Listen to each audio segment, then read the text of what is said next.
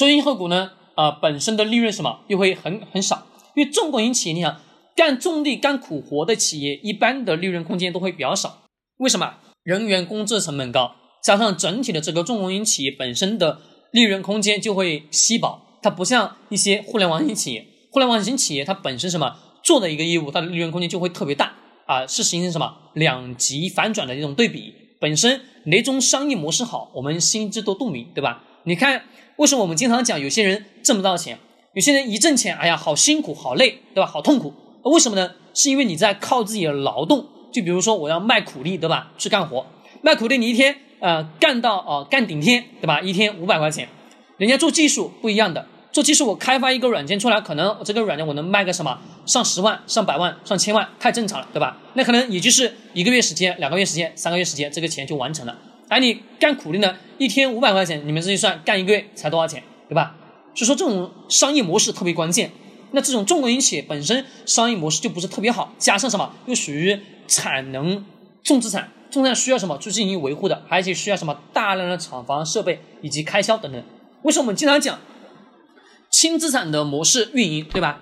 轻资产的商业模式，一些轻资产型的企业为什么利润空间那么高？因为本身它的开销成本就很低，那自然呢，企业什么就会减少了很多的运营成本，自然它公司的利润就会被放大了。价值第一个问题，公司目前所处的这个环境当中啊，偿债能力非常弱，加上公司从事煤炭销售、煤炭的选购、自矿有铁路运输。公路运输、港口经营，那各位，煤炭，你想想哦，煤炭的选购、销售跟矿区自由铁路的运输，相当于它的铁路运输只是什么，在煤矿型的，就是我今天把这个煤拉到另外一个城市，好，OK，它的什么一个小号的运输这个阶段，它是需要成本的，它公司有把这个什么成本降低了，但是我们想跟煤炭相关的事业，煤炭的开采，你们告诉我。它的市场空间大还是小？大还是小？好，来刻画生物价值是吧？好嘞，稍等。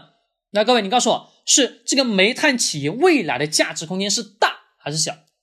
毋庸置疑，煤炭行业已经属于什么夕阳产业了？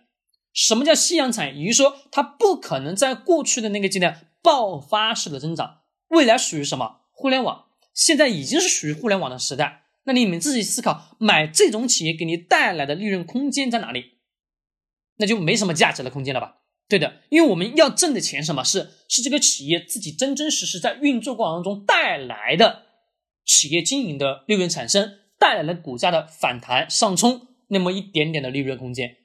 那这个过程中，我们需要时刻注意这个企业的市场前景。也就是说，我们在前面的课程当中跟大家所讲到的选择个股的第一个标准是。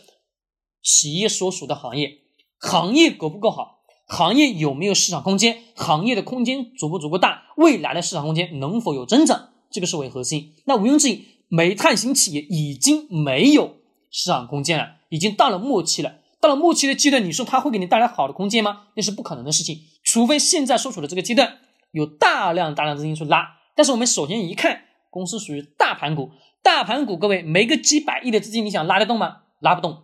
对不对？那你想这个企业有有没有价值呢？价值空间非常非常少，盈利能力偏弱了啊，盈利能力偏弱了。